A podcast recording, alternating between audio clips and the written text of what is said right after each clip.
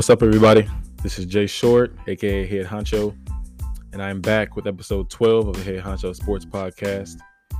This week, we're going to be touching on a lot of things, a lot of um, NBA and NFL games. We're going to start off with my Chicago Bears and our embarrassing win against the Detroit Lions. I'll get into that.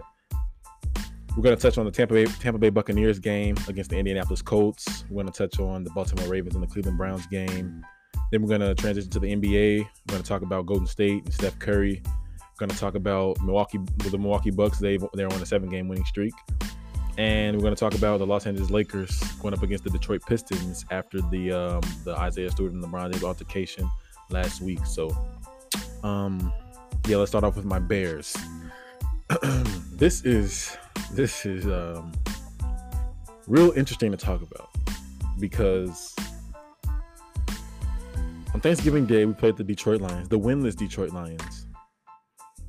And we won the game. We won the game. What can, what else can I say? Um, it's just the way we won the game. And I called it an embarrassing win because we won the game 16 to 14 against a winless team. Cairo Santos kicked the game winning field goal and it came down to the wire against a winless Detroit Lions team. That's the definition of the Chicago Bears this season. Going down to the wire against a winless Detroit Lions team. And that's not okay at all. We've had our struggles this season and they need to make changes in the front office. They need to make changes. They need to make coaching changes, obviously, with Matt Nagy. He needs to be out of there. But like I said, we won the game. A win is a win. I'll take it. Ultimately, I'm gonna be a Bears fan forever. And like I said, a win is a win. I'll take it. Andy Dalton, he played an okay game for his standards. 24 for 39, 317 yards, one touchdown, one interception he just like I said, he he played an okay game for Andy Dalton for his own standards and for everyone looking at him. He played he played an okay game. Mind you, Justin Fields played better against the Detroit Lions earlier in the season. We won that game as well. But he played an okay game, like I said. David Montgomery, 17 carries for 46 yards. I feel as if we should have ran the ball more, just because it's a winless Detroit Lions team. They're almost last in run run defense. So it would have been nice for David Montgomery to have a great game, a, a, a exponential game, just because, like I said, the Lions are terrible, so terrible. And how can we not run the ball in that defense? So I just wanted us to bring it all together basically. Just because Dave Montgomery, he's not a bad running back. He's one of the better running backs in the NFL. And it would have been nice for him, like I said, to to have a great game. Darnell Mooney, five receptions for 123 yards. Cole Kmet, eight receptions for 65 yards. Darnell Mooney, he's had a lot of drops, and they've that's becoming an, an, an ongoing issue for for him. He had back-to-back 100-yard receiving games. But like I said, the drops are really a problem. Start, they're starting to become a problem. He's our he's basically our only deep threat that we have on the team. There is no one like him on our team. He's quick, he's fast, and he can get down the field. So he needs to just work on those drops and get better at what he's what he's good at doing and just perfect that. Cole Kmet, that guy, I love him just because he's so consistent and he's he he does what he's told, and that's all you can really ask of him. He's a he's a he's a guy that's not gonna hang his head. He's not gonna take every loss to heart. He's gonna build on every single loss. And he's gonna work on things that he needs to work on, and that's all you can really ask for a guy. Like I said. Roquan Smith went down with a hamstring injury in that game. Um, hopefully, it's not really too serious because he's our defensive leader. He is our best defensive player when he's on the field right now. Um, because Khalil Mack is out, so he is our best defensive player. So hopefully that's in that injury isn't serious. But the Bears are just we're we're in the dog days now. You know we're we're just hanging on. We're in week 12. We're just we're trying to trying to just finish the season and all the Bears fans can't wait to see what happens this offseason just because of the narratives and the articles and all the media around this Matt Nagy situation. And we have the Arizona Cardinals next week, which is probably going to be another tough game to win for us. Obviously, I want us to win, but if we're being realistic, we probably won't come out with the win. But I, I just hope it's a competitive game. Um, and yeah, the the Bears are just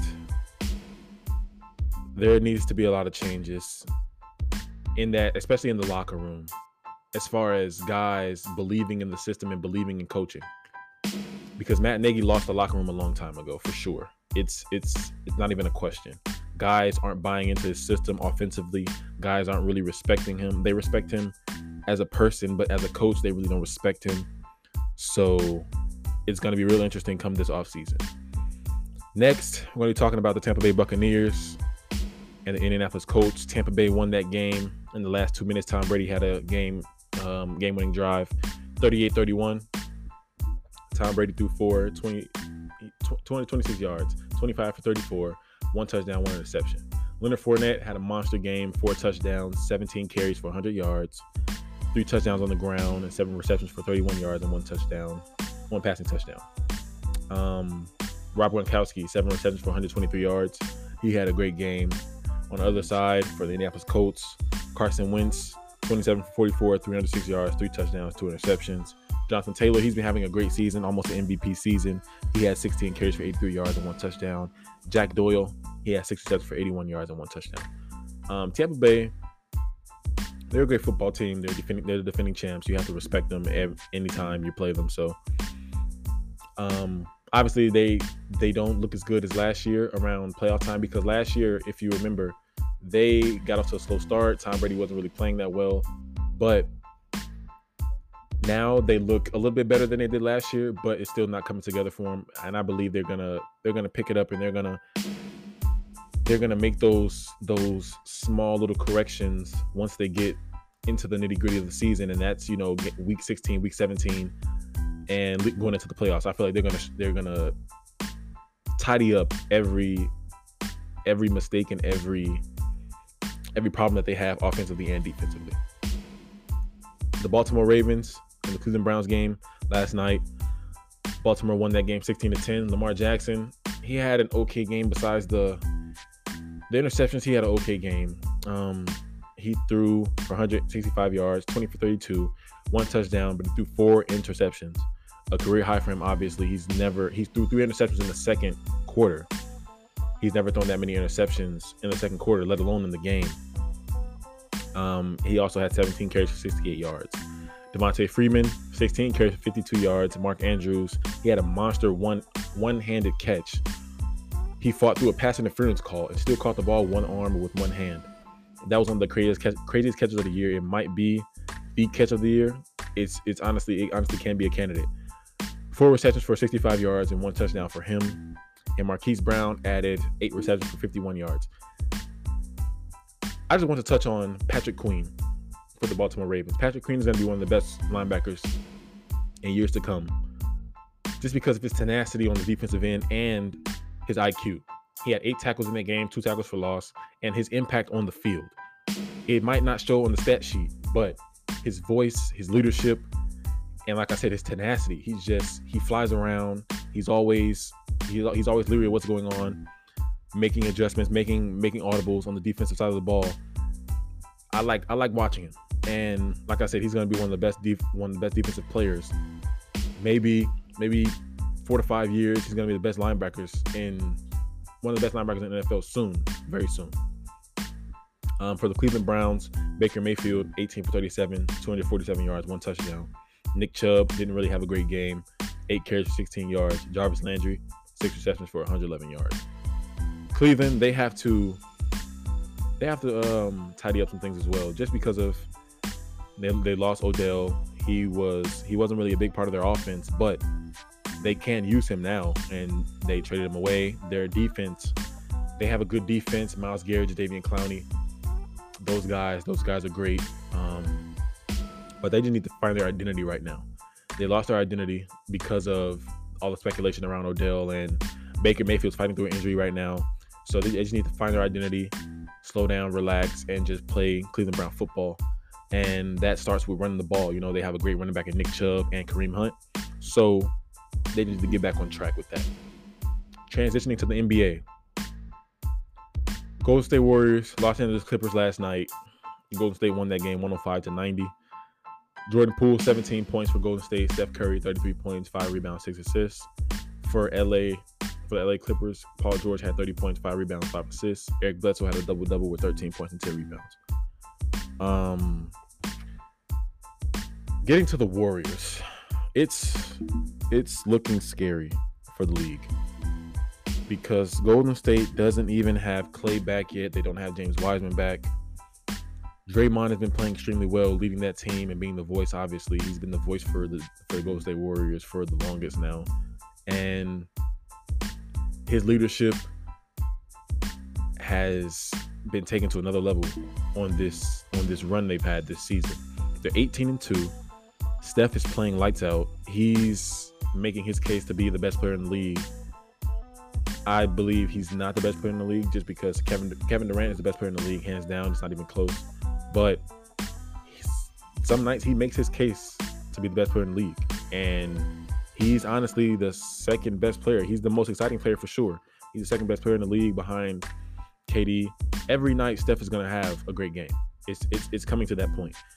Teams are literally hoping that he has an off night because if he doesn't have an off night, there's literally nothing you can do. Like literally nothing you can do.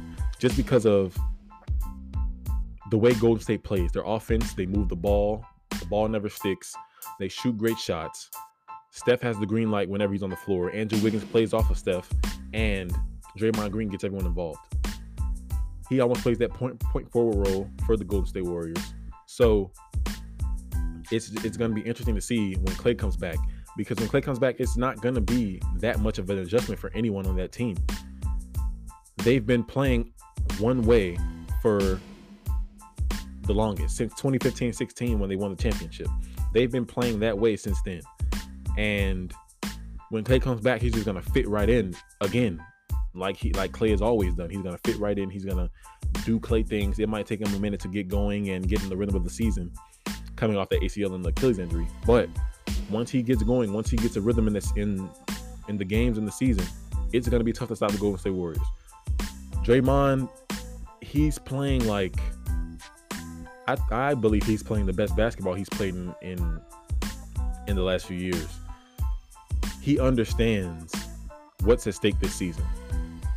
He understands. He he hears the noise. He hears Golden State's not going to be anything. They're just they're just you know waiting on Klay to come back. They're not really going to be a threat this season. Blah blah blah. But he understands that if they win the championship, if they're a contender, they are serious and they can win the championship because of himself, Klay, and Steph, and all of those guys around. Jordan Poole has emerged as, as honestly, he can be their their fourth best player, maybe on that team. He definitely can. He's emerged. Steve Kerr has given him kind of the green light. He he can average maybe 13 points a game, 13 to 14 points a game for the Golden State Warriors coming off the bench. And they have Gary Payton Jr. coming up. Um, excuse me, Gary Payton II come off the bench. They are a tough team. James Wiseman, he's gonna fit right in as well.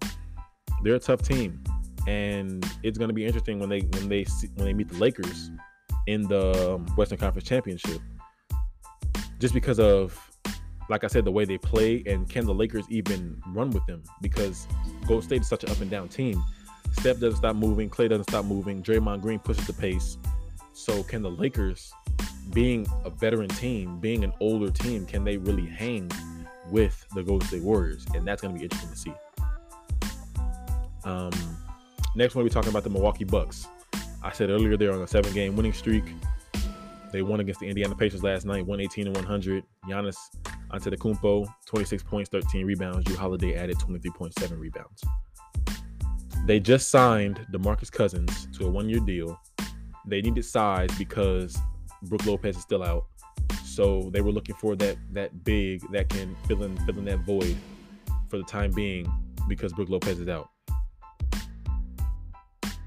They took pride in being a big team. Giannis, seven foot, six eleven, whatever you want to call it. Brook Lopez, seven one. Bobby ten, six eleven. DeMarcus Cousins coming in, he's six six ten. They pride themselves on, on being a big team, and signing signing Boogie Cousins, it's just they've taken that to another level. With him on the floor, he gave the Clippers good minutes in the playoffs last season. And I believe he can be a great player in this league. DeMarcus Cousins is still capable of putting up 15 points a game and 10 rebounds a game. He's definitely capable of doing that. And we saw it last year. He just needs the opportunity. And I believe he he has the opportunity now to showcase those skills and what he needs to do. Because he could play well off Giannis. Giannis now during the regular season, he has the ball in his hands more obviously because in the playoffs everything tightens up. So now with Giannis having the ball in his hands, he can play off Giannis. He can maybe take some of the pressure off of Giannis in the paint as far as rebounding and scoring in the paint. Because Bobby Portis, he's more of a perimeter guy just because of the new NBA style and he wants to space the floor and what, what Milwaukee wants to do.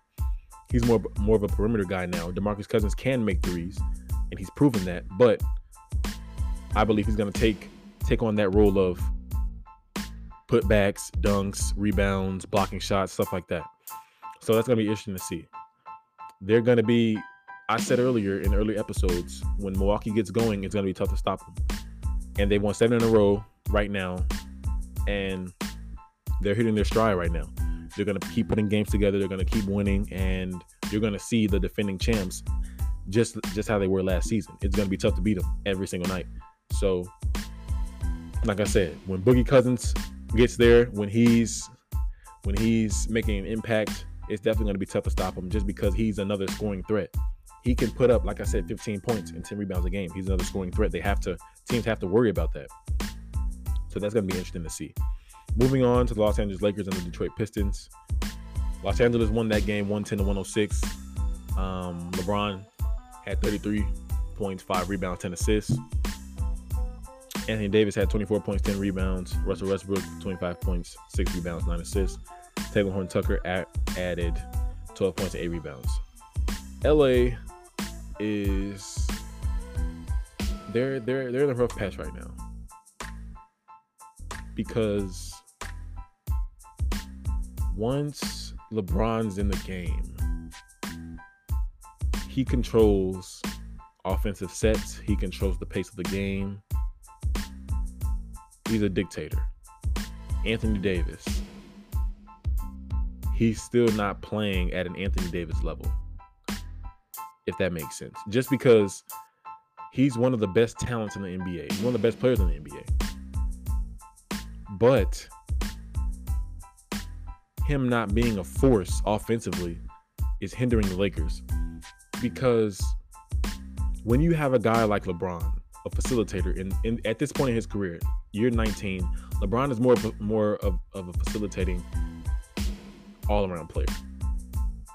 Obviously, he can still score. As you can see, he had 33 points last night, but he wants to facilitate. He wants to dump the ball to Anthony Davis and let Anthony Davis work out, basically. Russell Westbrook wants to do the same thing. All Russell Westbrook wants to do is push the pace, get up and down the floor, and make plays for other guys. Anthony Davis, he needs to take on that role and take on the next step of being the best player on the Lakers on the Lakers team. He is the best player on the best player on the Lakers team, if we're being completely honest. LeBron, in year 19, he's not the best player anymore. Anthony Davis, he has all the tools to become the best player in the NBA. But there's something holding him back. I don't know what it is. Maybe it's maybe it's lingering injuries. I don't know, but He needs to make the Lakers a top team in the NBA. And I believe he can do that. But right now, the Lakers are 11 and 11. They need to start putting games together. They need to start playing games from start to finish and executing from start to finish on the defensive side and the offensive side of the ball.